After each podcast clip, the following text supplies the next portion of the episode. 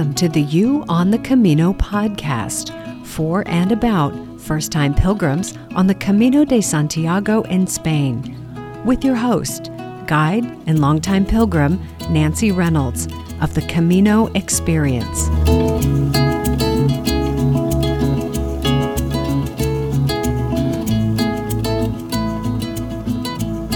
Hi everyone, this is Nancy with the Camino Experience, and I am so excited to be here with Amanda from Sydney. Hi Amanda. Hi Nancy. I'm so glad you agreed to join me to talk with us about your upcoming Camino. Will you start, Amanda, by telling us a little bit about your plans, what route you're walking, when you're going, where you're starting, and how long you'll be out there? I'm doing the Portuguese Camino with a friend, and we leave Porto towards the end of September. And I'm actually doing a combination of routes. So we start off and we're doing the Senda Litoral, which takes us along the coast of the Douro River. We then join the coastal route. We then cross over and join the central route. And then we cross back at Pontevedra and finish by doing the spiritual route, which then takes us into Santiago de Compostela. We've allowed ourselves 14 days of walking, no rest days, but pretty steady walking most days. So we'll basically end up in Santiago, probably sort of the end of the first week of October or thereabouts. That sounds like an amazing itinerary. Did you say you're starting in Porto? We are. Have you been to Porto before? No, I haven't been to Portugal or Spain. So, in fact, one of the motivations for doing this Camino was to combine a sense of travel with physical exercise and a sense of exploration. So, that actually, it's interesting you asked that question about whether I'd been to Porto. The original motivation for doing this Camino was quite different to what it ended up being later on. And the reason I mention that is because I first heard about this Camino probably about 10 years ago, but I was so busy with my work life, I just didn't give it another thought. And then probably about 3 or 4 years ago, my personal situation changed with my dad becoming very ill and getting very old, so I had to retire from my business. And I know it sounds really a bit hocus-pocus, but I had this calling, so to speak, and I thought, I'm going to do the Camino. And part of it was because my dad always encouraged me to do things while I was still younger and physically able. And at that time, 2 weeks Porto to Santiago de Compostela fitted in within a 2-week time frame. So that's what I picked. Oh, that's perfect. I think you said hocus pocus. Oh, when I think there is some people who talk about having the calling or receiving the calling, and I thought, oh, that sounds a little bit weird. Don't you just go on a walking trip? And over time, my perception of the Camino has changed from being one of, let's do a lovely walk where we go into cathedrals and stay at little farmhouses and meet people, to one of, yes, we can do all of that, but let's also take advantage of the opportunity to explore a little bit about ourselves, do a little bit of reflection and introspection. And that's what I mean about some people not understanding this concept of getting the calling. And I don't tell my friends that because I think they'll think that I'm a little bit weird as well. So just internally, I felt that now's the time. I appreciate you explaining that, because people who haven't yet walked the Camino may be a little leery of what they're calling a calling. It might feel a little funny, and they might be like, you're not certain you want to share it with your friends. They might not want to share it with their friends. I will tell you, though, that most people who have already walked the Camino completely understand what you just said. Mm-hmm. Well, if I can take a step back, my original plan, it was to go next May in 2023. And I organized with a different friend to go with him. And then for some bizarre reason, I woke up in probably May, which would have been the first anniversary of my dad's death. And I rang him and I said, Chris, I've got to go. I've got to go now. I can't explain why, but we've got to go. Can you come in September? And unfortunately, he couldn't come. So I started planning on my own. And that's what I mean about having this calling. There was this urge to do it now and bring it forward. And I can't explain why. I'm not sure you have to. I think it can go unexplained. And perhaps when you finish walking, you'll be better able to explain it to yourself. Sure. Yeah. Yeah. That really resonates with me, actually, Amanda, from what I've seen and heard from other people. Okay. Yeah, it really does. A calling. I would like to ask you to imagine that you're in Porto at your starting point and your bag is loaded, you're ready to go, you're looking out at the trail before you. What are you thinking? What are you feeling? What kind of ideas do you have about what's ahead? A whole mixture of emotions. I think there's genuinely a sense of excitement and anticipation. It's about the unknown. I think there's a feeling of anxiety is too strong a word, but perhaps a feeling of trepidation, thinking, am I going to be able to do this without getting too lost? I think there'll be feelings of relief that I've actually finally made it to Porto and we're starting on this journey. So a whole mixture of different things, but overall a very positive expectation.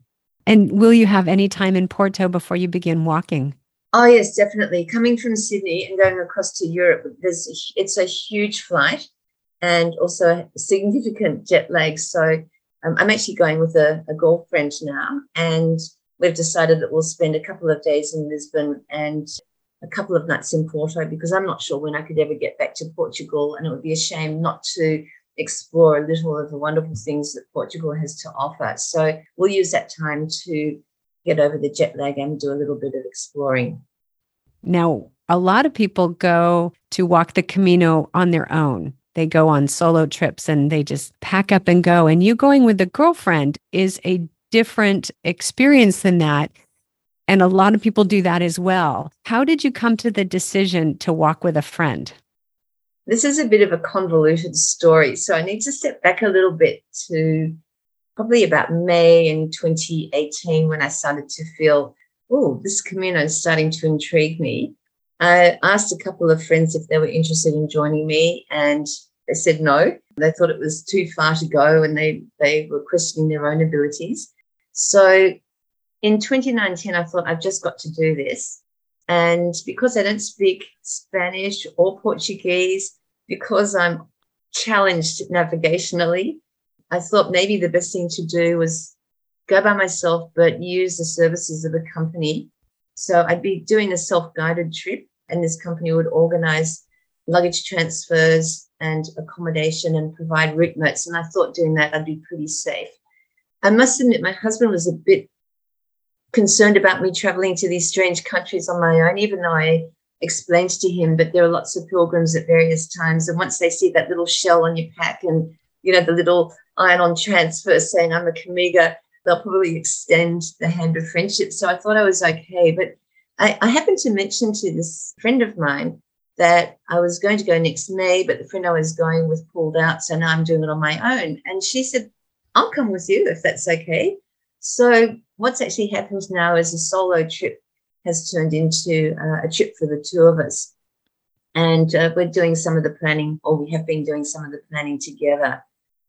You mentioned the using the services of a company, and it was really interesting because I questioned my own ability to begin with to travel solo, and that's why I thought, yeah, I'll use the service of a company.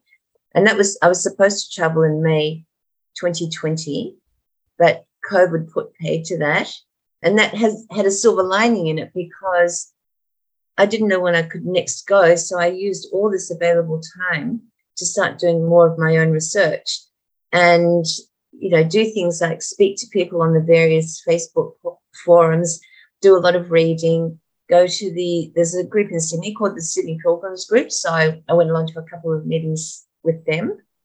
And over time, I realized that I could actually probably do this trip by myself. I didn't actually need the services of a company. And as I got further and further into the research, I realized that the companies had a limitation. As helpful as they were, they basically can only help so far. If you want to do the central route and the coastal route, fantastic, because they've got established relationships with accommodation centers and luggage transport services. But once you start to do something a bit more customized, as I'm doing, which is incorporating the Senda Litoral and the spiritual variant, the costs sort of blew out of proportion. And that's because, as far as I know, they had to organize separate accommodation where they don't have established relationships, and they had to organize, or they would have to organize different transport arrangements. So I basically let the company go and just concentrated on doing the route myself. What a brave step that is. Does that feel courageous or brave, or did that just feel like, no, this makes sense and I got this? No, it didn't feel brave or courageous. It just felt that this is what I needed to do in order to get the most fulfillment out of the journey.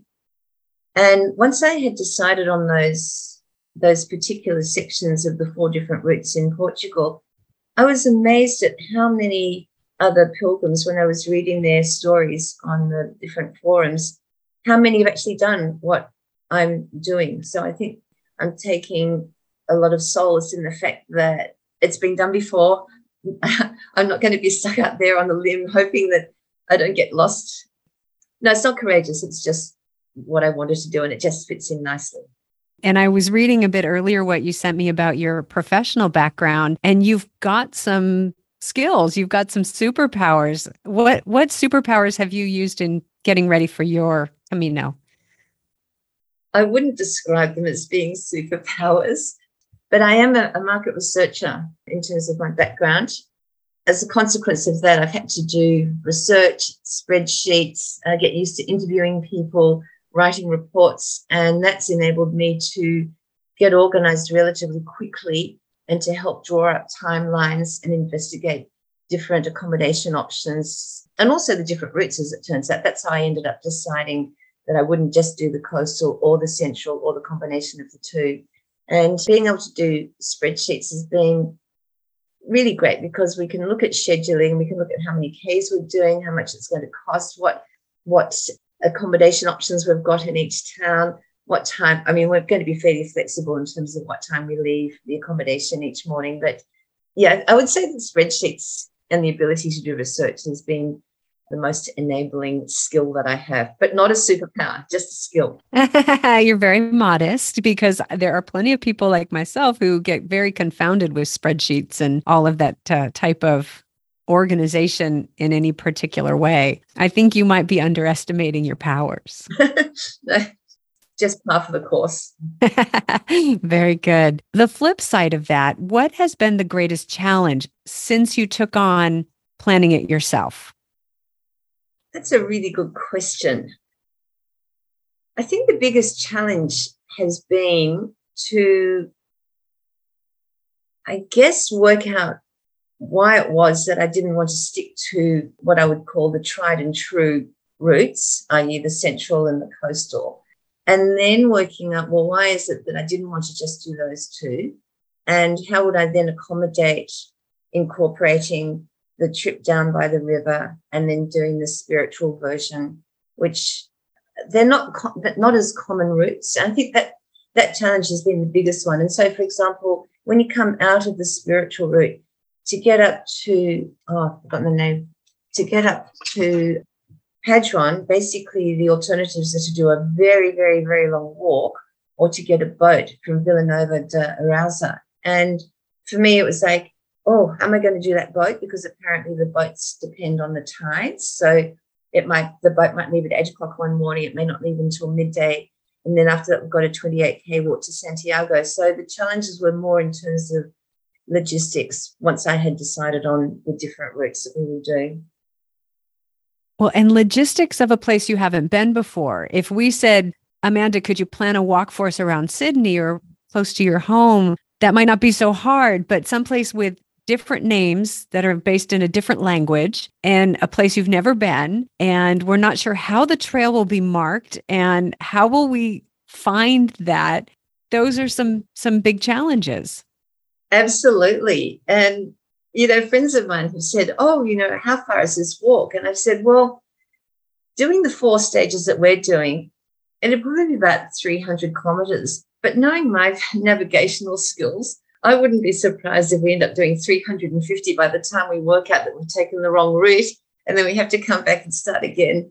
And I must admit, looking for those arrows, that really concerns me, particularly in the Portuguese segment, where I've read that the arrows can be quite spaced far apart, and you don't realize that you've not seen an arrow until maybe a kilometer, then you've got to backtrack. So that's a thing. And then also, as I said before, I can't speak Portuguese or Spanish, so asking for directions is a little bit of a source of concern for me.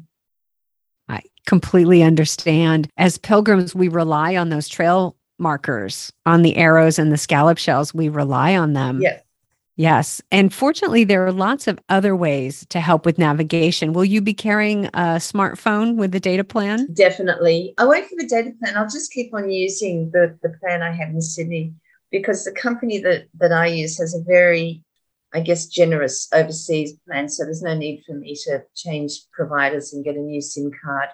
So I'll do that. But also I've downloaded Wise Pilgrims and also the Camino Ninja app, although looking through the Camino Ninja app is probably not as appropriate for us, just because we're going on different villages to, and in different stages compared to what that app covers. So yeah, we'll do that. We'll use Google Maps along the way, and we will rely on the kindness of strangers, I think, if we're going in the wrong way. And you will find the kindness of strangers. One of the things that I've observed is the local people want you to stay on the trail. Mm-hmm. It's not in anybody's interest to have pilgrims wandering off into the wilderness or in, down the wrong street. Wilderness might be too a bit of an overstatement for the Camino. One of the tricks that I do, Amanda, is when I'm not sure and I see a local, I just say hello in their language, hola, or, I don't speak Portuguese either, and say, Camino, and I point in the direction I'm going. And that's it. That's my only word. And then they point me in the right direction.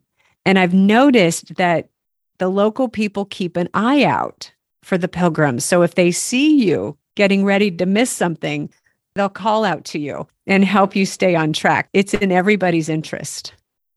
I've heard that. So as I said, I'm relying on the kindness of strangers in case we get lost. You will definitely find it. There's a couple things I want to ask you about. The friend who you're traveling with, have you ever traveled with her before? No. And in fact, she was my physiotherapist, and we've developed a friendship just over the last couple of years based on our mutual love of walking. But aside from walking, we don't really see each other socially.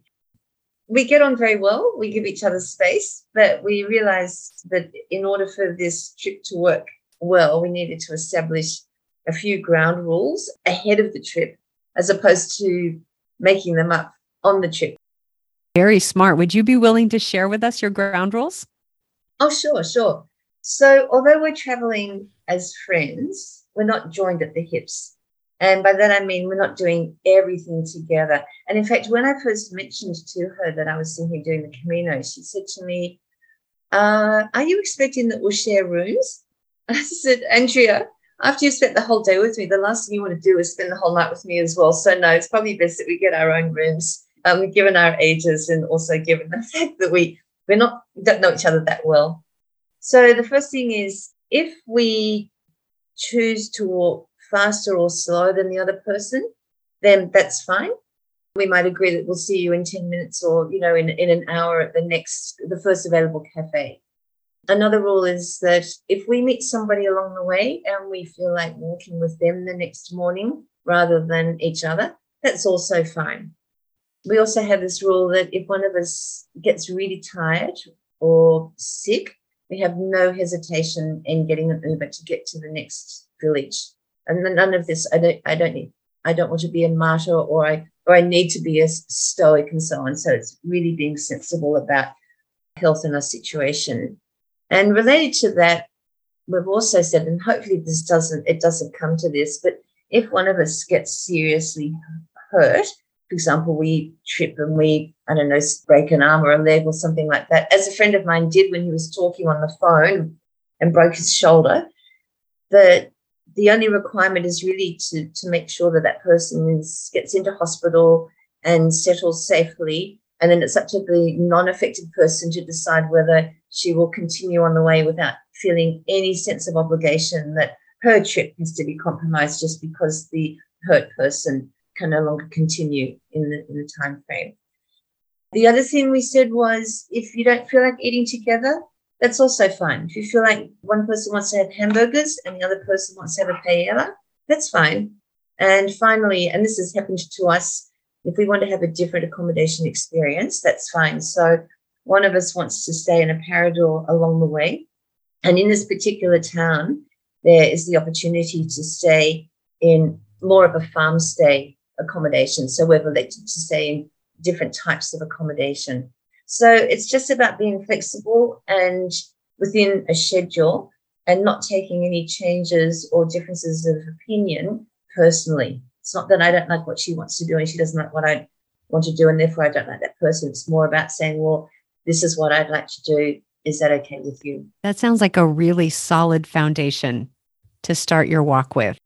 Well, I hope it works. We've gone away with other families, not walking, but going on family holidays. And we always had the rule that each family would eat breakfast separately, because the last thing you want to do is wake up, go to breakfast and be happy, happy, happy. And we found that works really well. And so that we could meet together for lunch later in the day and have dinners together several nights a week. And just not having that pressure to be lovely and chirpy and happy and in a good mood at breakfast made a huge difference to our holidays. They've applied similar sorts of principles.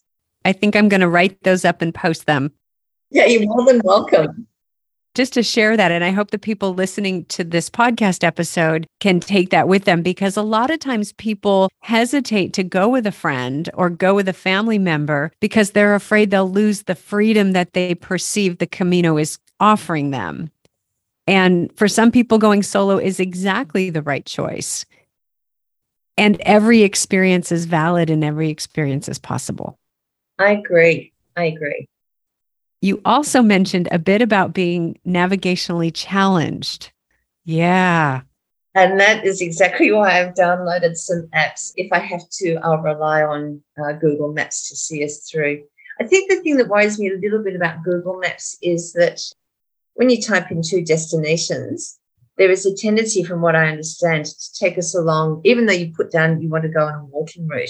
They might have us going on highways and things like that. And I think that that's the part that it's not a concern, but it's just something that I want to try and avoid if I can, and try and stick as much as I can to what the actual pilgrim route is, as opposed to going on a road route between villages. I agree with you. Sometimes what I do is I plug in Google Maps just to see where they would take me, because I know, as an example, I know the Frances route really well. And so I know where the route goes. And then I check it to see if Google knows where I'm supposed to go, just to play with it. But when you're off in a new land for the first time and you don't already know. I think that's a really interesting point and an important point, because, you know, when we were planning our route, on average, we're going to be doing between 20 and 25 Ks a day. But there are some days where we do as little as 9, and another day where we're doing as much as 38. Now, under normal circumstances, doing a 20K walk here in Sydney, where I know all the roads, I know how to get back, it's relatively straightforward and easily doable. And we can say, okay, we're going to walk at about between 4 Ks an hour and 6 Ks an hour. But I think when you're in a strange country and you don't speak the language, rate of travel is going to slow down considerably as we try and work out, are we going the right way? Have we taken the right turn? And I think that could sort of impact upon the overall enjoyment, like a great feeling, a great sense of adventure. But at the same time, I guess a feeling of hesitation. Oh, no, I've done the wrong thing. So anyway, I just mentioned that as a point as to why the Camino might take us longer, certainly in terms of time and definitely in terms of distance and what we're hoping to do it. It's a fair consideration. And if I may just share a couple things related to that, when you walk 20 to 25 Ks in a day, you have all day. You have the entire day to do it. And so when you're walking at home and you're going for a 20K walk, you're probably focused on finishing the walk. Get started, do the walk, be finished. Part of the joy for me anyway on the Camino is enjoying the Camino route and enjoying the small towns and villages that it passes through, and enjoying the odd park bench that I can sit and watch people walk by. So there's a different focus, I think, in how you spend your time traversing 20 to 25 kilometers when you're on the Camino. And part of that, at least for me, is the point of it. I think that's a really good point, because the other thing too is I've never done that sort of distance day after day after day. I've done a couple of times, a couple of trips where I might have done 25Ks one day and 50Ks the next day, but then I've just gone home, had a bath and said, well, that was pretty good fun. But the concept of doing 20 to 25Ks day after day after day, I'm realizing that the best way to achieve that with minimal injury is to make sure that we take lots of rest. It's not like we have to churn out 20Ks all in one go. If it takes us 6 hours to do it, then so be it, because it means that we'll take time, take off our shoes and socks and air our feet for a little bit, maybe change socks, have a drink, have a snack, and then take off again. It's not about getting from village to village in this shorter time as possible. It's not. And one of the things that pilgrims report they love the most about the Camino is meeting other pilgrims. And in my experience, those stopping points are when you get to have those conversations and meet people. And not coincidentally, it's also one of the helpful things to avoid getting lost. Because when you get a group of 5 pilgrims together, for example, one might have one guidebook, one has another guidebook, one has this app, and one has Google Maps. So you can confer and talk about the next arrow or the next scallop shell. Do you feel like we're going the right way? And that's part of the experience of the community of the Camino. That sounds great. I'm so looking forward to that interaction with other pilgrims, or peregrinos as they call them, along the way. That I think that's part of the whole Camino experience. I think so. Many pilgrims would say that meeting the pilgrims and staying in the albergues, in the shared dorms, those are the pilgrims' hostels, is absolutely essential to the pilgrim experience.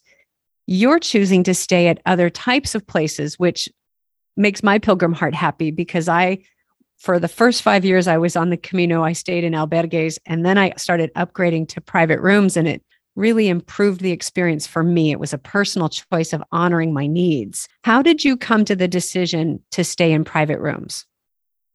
That was relatively straightforward. Both my friend and I are in our mid-60s, and the thought of sharing a dorm with 16 other people didn't really appeal to me very much.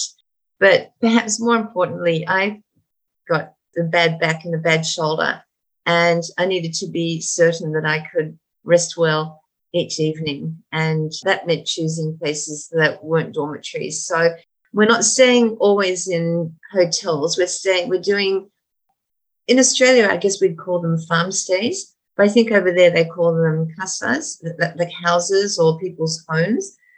And then just having a private room and then being able to unwind properly, certainly for me, and I think also for my friend, was a very important part of enjoying the Camino. Do you feel like you're missing out on anything by not staying in the albergues? I do. I do feel that missing out on those communal meals will be a missed adventure and a missed experience. But I had to weigh out the benefits and the weaknesses. And for us, the benefit of having private accommodation outweighed the opportunity or the benefit of having a communal meal, particularly if we would bump into people during the way and we could have lunch with them or agree to meet them later on for drinks after they'd had dinner. So we will still get that communal feeling. It's just not in an albergue. And I think one point that gets missed is that the people who stay in places with private rooms in the farm stays, and you're right, they're called, in Spain anyway, they're called casa rural, rural house.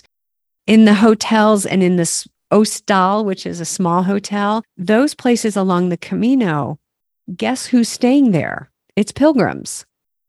And so you'll be able to meet pilgrims and say, hey, we're going to go to dinner at this place. And some of these places even provide a community meal or communal meal. So there still will be opportunities to share meals with people. That's really good to know. In fact, a lot of the places that we've chosen to stay at have actually been used by other pilgrims. So it's going into those different forums that would say, when you're in Arcos, where do you recommend we stay? Or where do you think we should stay in Ponte de Lima? You know, that's not necessarily an albergue. So I can see your point. Lots of other pilgrims have decided to stay in hostels as well as small private hotels. So I don't feel that I'm not being a genuine pilgrim by not staying in an albergue. It's a great myth to dispel. Yeah. And I see it a lot where people say it's your Camino. You do what suits you. Yeah, I think that's true.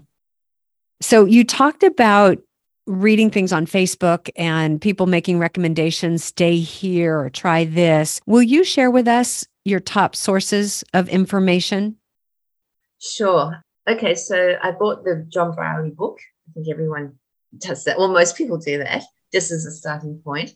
On Facebook, I'm a member of Camino Portugués, a member of Santiago de Compostela Pilgrims, the women's, I forget the actual name of the group, buddy system for women on the Camino. Camigas, yeah. Camigas, thank you. And then there's another one for the Camino, Portuguese Camino Pilgrims. So they're the ones that I tend to look into every so often. But the most frequently used one I use is Portuguese Camino. I found that to be the richest source of information. And people there are really, really helpful in terms of suggestions, right down to things like what brand of shoes should I be wearing and do I take polls? And while I'm on that point, I always think it's really interesting that people say, what brand of shoes should I wear on the Portuguese Camino? And I go, I've never actually answered that, but most people say it's such a personal thing. There's no such thing as the best brand of shoe because you might have narrow feet, wide feet. You might have a different sort of gait. You might want a zero-drop shoe. You might want a regular shoe. You might prefer a running shoe, a hiking shoe, waterproof, non-waterproof. So that particular website, that particular forum, I think is really good just in terms of being able to access a lot of information based on other pilgrims' experiences and then deciding, okay, that's something that I want to take on board, or no, it's not anything I want to take on board. It sounds like you've got a good tool in place for sifting through all the information. Yes. There's a lot of information out there. There is. And the other source of information, not specifically about the Camino, but about how best to tackle the Camino physically, is to speak to people that sell the outdoor hiking gear. So I needed information and help with choosing a day pack. Again, because I've got back and shoulder problems, I can't just wear anything. I've got to have something that sits well on my spine. And then with regard to shoes and the use of poles, those people in the shops are particularly helpful in terms of, well, if you're going to be walking on cobblestones, I suggest you have a more rigid sole. And then when you switch across to a normal bush track or footpath, then maybe just a regular running shoe or trail shoe will be absolutely fine for you. So the people at those outdoor equipment stores are another source of terrific information, not so much about the Camino, but about equipment. That's a really great point. There's a lot of expertise at these stores. There is. And in fact, that just reminds me, another point of discussion is the use of poles. And the Portuguese Camino, I understand, is a lot flatter than the French Camino. So there's some debate as to whether or not you should take poles. And for me, I'm taking poles mainly because they help with my balance. And they also help set up a rhythm. I know that the clack-clack apparently can be clack-clack sound of the poles can be annoying to other people, but as long as there are not too many people around me, I think I'll always use the poles. Do you have the rubber tips that go on the metal tips? I do. But even so, I've been walking around in Sydney and even the rubber tips don't get away from that clack, clack, clack, clack noise. Yeah, you do get, yeah. You get a little bit. Yeah. I think if you walk in rhythm, after a while people get used to it. It's when you do things in a syncopated fashion so that people can't predict when the pole's going to hit the pavement next. I think that's when they get upset. Yes. I think also sometimes it sounds like people are mad at the ground.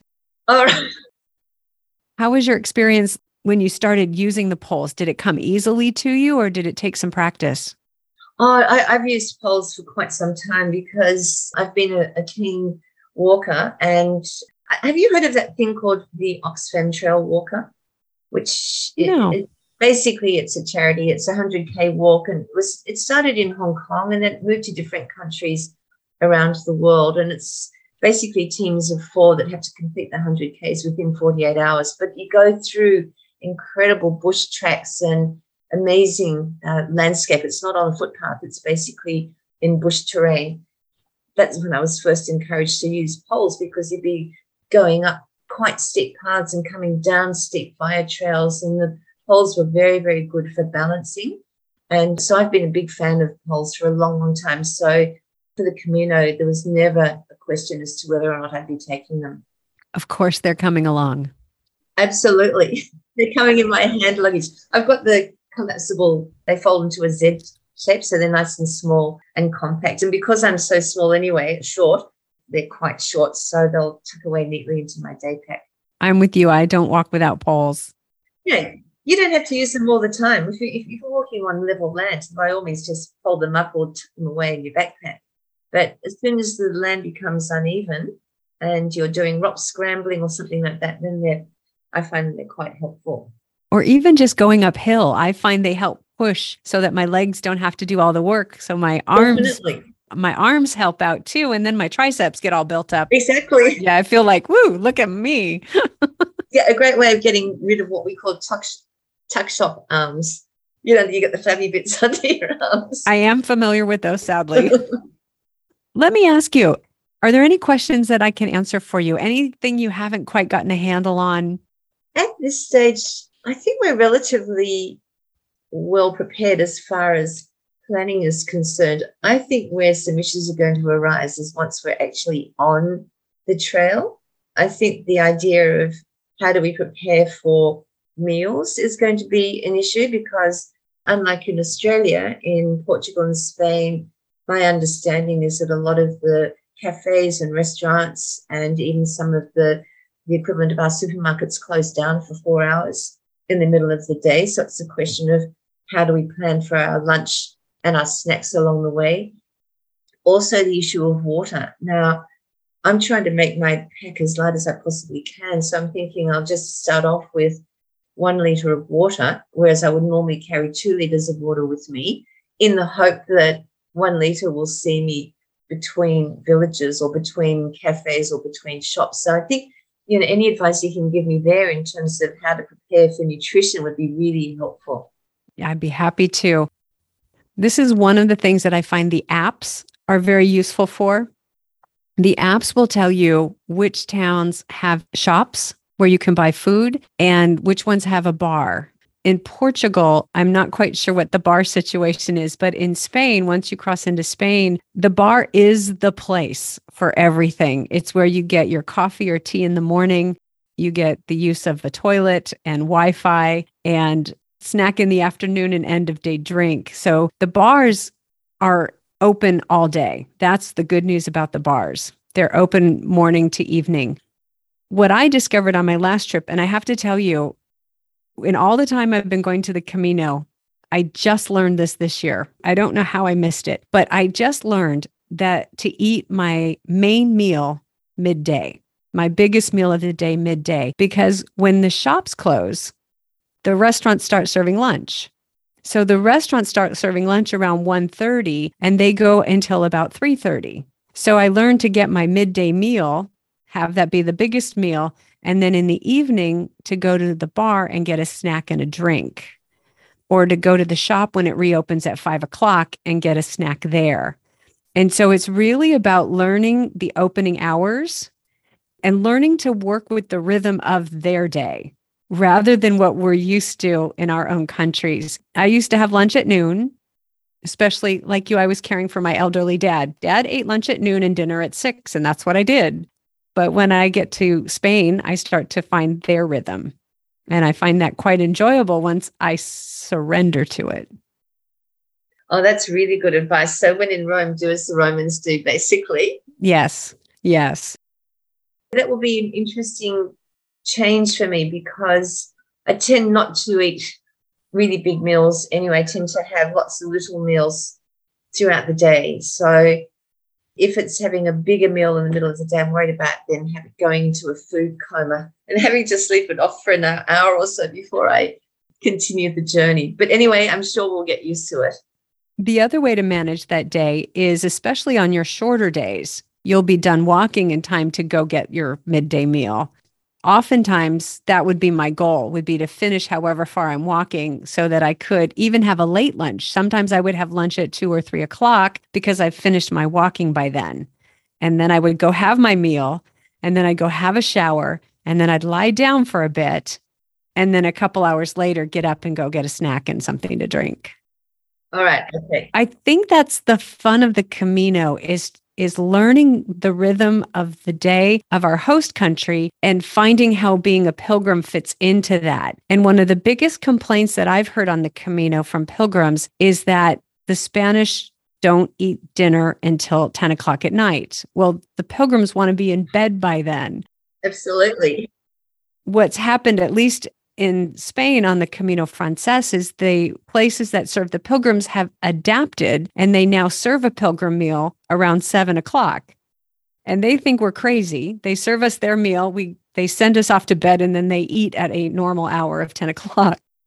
So it's fun. I think it's all part of the experience to work out that rhythm. Definitely. Did you find there was any antagonism at all towards the pilgrims by the locals in terms of, oh, the pilgrims are taking over our area, we just want to be left alone? And the reason I ask that is because there are some places in Europe, so for example Venice, which is such a popular destination, and I know the locals, they appreciate the tourist dollars coming in, but every June, July, August, it's overrun by people. And I did see a comment where I think in the first or second week, it must be the first week of August, a whole lot of youths doing the pilgrim descended upon Santiago de Compostela, and it was almost this feeling of we're being overrun. So did you ever encounter any of that, not antagonism, but perhaps resistance towards the presence of pilgrims? I wouldn't characterize it as resistance. What I have seen is fatigue, where people who serve the pilgrims, especially towards the end of the season, and I'll say the season is roughly Easter to the end of October. By September, mid-September, the people who serve the pilgrims start to become fatigued. And I think part of that is not all pilgrims are good guests. I see. And so what I tried to do is be a good guest and be someone who follows the local custom of starting off by saying, hello, good day, hola, buenos dias, hola, buenas tardes, rather than just coffee, please. And to learn a few words of Spanish or Portuguese so that I can communicate in the language that doesn't require additional resources on their part. Mm-hmm. And just to help out in that way by being a good guest. And at the accommodations, I think the albergues especially, if you're working the entire season, it becomes very tiring. And so I think what we can do is look for ways to be good guests. Mm-hmm. Okay, that's really good advice. And have you found that since you've changed from staying in albergues all the time to doing a blend of the hostels and the private rooms within albergues, have you found that experience of needing to be a little bit more considerate has changed? No, I still focus on it. I still make a point to be considerate and try not to have too big of an impact on my room, even not to bring in all the mud if it's raining and to get all the trash into the trash bin. And, just little things. I actually, confession time, I have worked in hospitality. I worked at 2 different hostels in the United States, and part of my job 1 day a week was to clean the facility. And so I can see it from the eyes of a housekeeper. And so I try to impact a room in a way that the housekeeper has less work. And so I think just to be considerate of the job that they're doing. Hospitality on the Camino is really unique in that the guests stay 1 night and they're always flowing through, and there's always a new group every single night. Contrast that to something in a, let's call it a normal tourist destination, where people come for 2 to 3 to 5 to 7 nights. That's less of an impact on your hosts. But what happens with the places on the Camino is every single day, they have to hit the reset button and clean the facility and reset the room and change the linens and clean the bathroom, and everything has to be back to zero every single day. Whereas it's a little bit less work if the guests stay multiple nights. And the other thing is, when I was in hospitality, I loved that people stayed for several nights, because then I could have different conversations. I could get past the conversation of, where are you from? Where did you come from today? Where did you start? Are you going to Santiago, and how much time do you have? I could get to know them, and I could get to share things with them. And it became a mutual interaction rather than just a transaction. Mm-hmm. And I think for hospitality workers, that becomes tiring.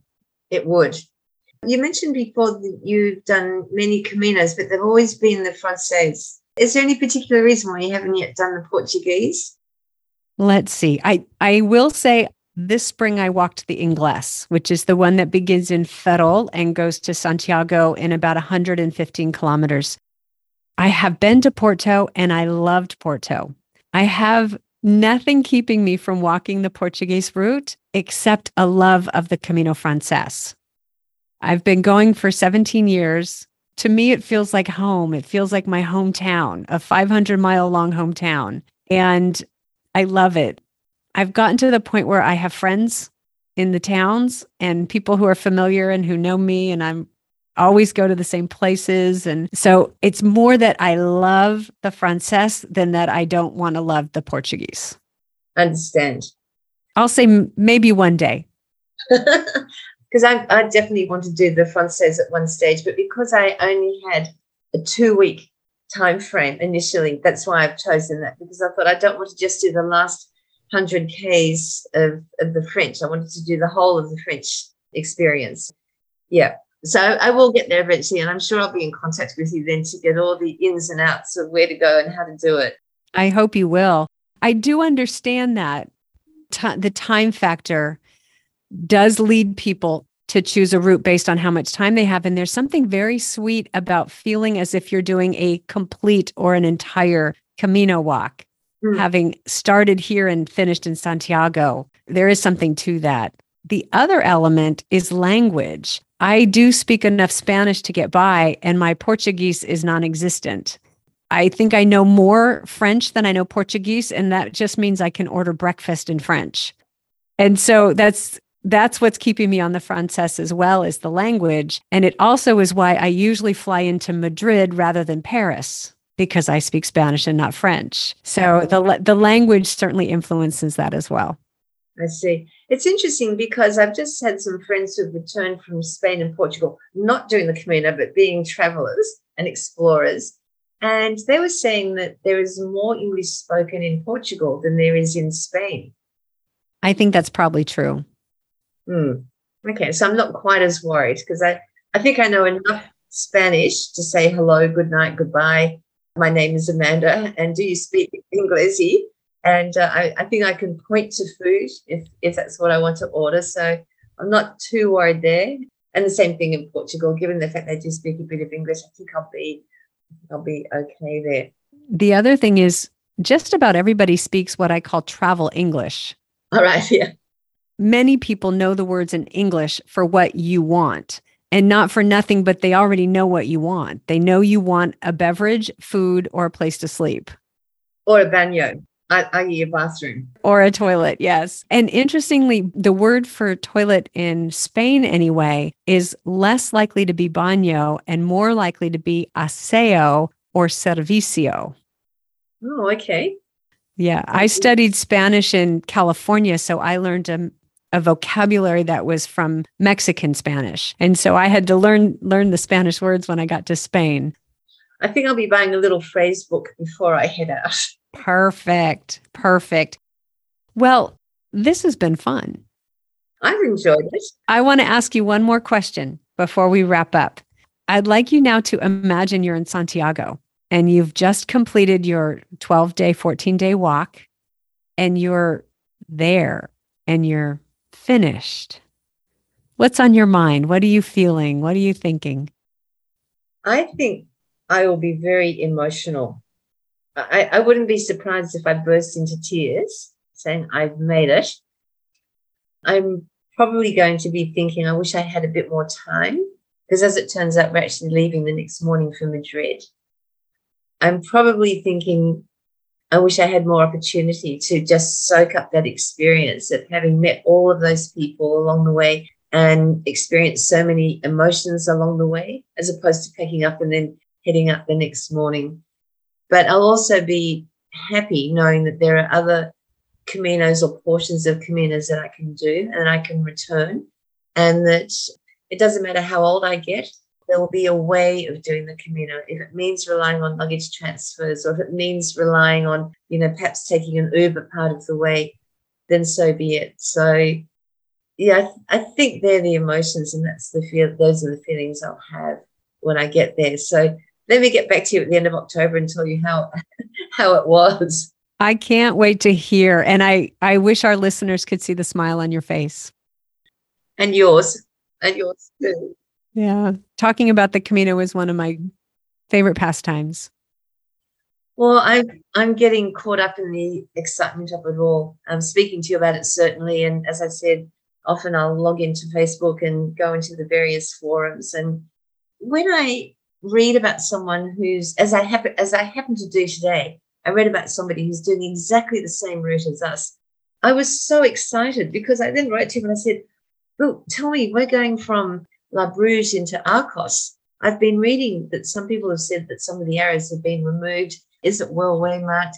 Can you give me some pointers? He then put me onto a link that said, this is how you get from one to the other. Hope you don't get lost. And I thought, oh, that's such a nice feeling of giving and participating, The community of pilgrims is remarkable. How much people come together to help each other. And I think that's one of the intoxicating things about the Camino is we spend however much time we spend submerged in the kindness of strangers. Mm-hmm.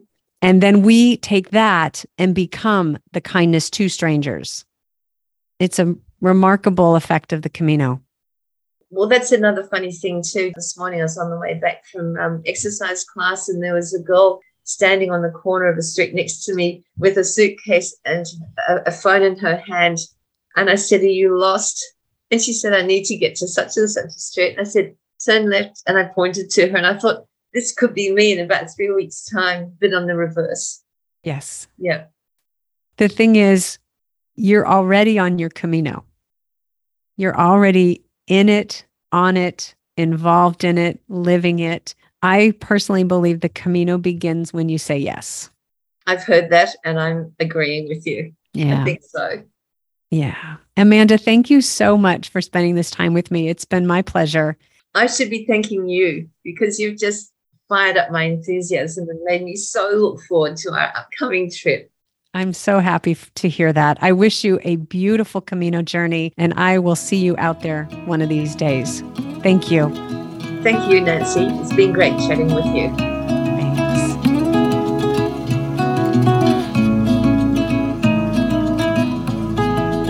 I hope you enjoyed our time with Amanda and all the great tips she shared with us about getting ready to walk the Camino Portugués. Now I will share with you this episode's top tip, which comes to you from Santiago de Compostela, where Amanda will finish her walk. Santiago is an amazing city set in the beautiful area of Galicia. It's the endpoint for all major roads of the Camino de Santiago, and in this spirit, Santiago is home to a beautiful and incredibly comprehensive museum about the Camino pilgrimage. The museum is perfectly located in a small plaza on the south side of the cathedral, at the bottom of a large set of stairs that lead to the doors of the cathedral through which the public enter. If you'd like to learn more about the history and the symbols of the Camino, about St. James, the city of Santiago, and the cathedral, and the origins of the pilgrimage, stop by the Museo de Peregrinación and spend some time working through the several floors of interpretive displays. Conveniently, everything is in 3 languages, Castellano, Gallego, and English. The museum is open 6 days a week. That's every day except Mondays. The entry fee is only €2.40, but if you bring along your credencial or pilgrim's passport, you'll pay the reduced rate of €1.20. Or you may pay nothing at all if you happen to go on a Saturday afternoon when entry is free. This isn't the only museum in Santiago, by the way. A visit to the tourist office or Turismo de Santiago will yield a bigger list of things to do than you might have time for. Finding the Turismo office is half the fun. It's located close to the cathedral on one of the narrow streets in the historic center that are filled with bars, restaurants, shops, and, of course, pilgrims and other people enjoying the city. There you can pick up a map of the city and ask all your questions about how to get the most out of your time there. That's it for this episode. I wish you a beautiful time in Santiago and on your Camino journey. If you would like to know when upcoming episodes of this podcast are available, please click on the subscribe or follow button on your podcast app or player of choice. Until next time, bye for now.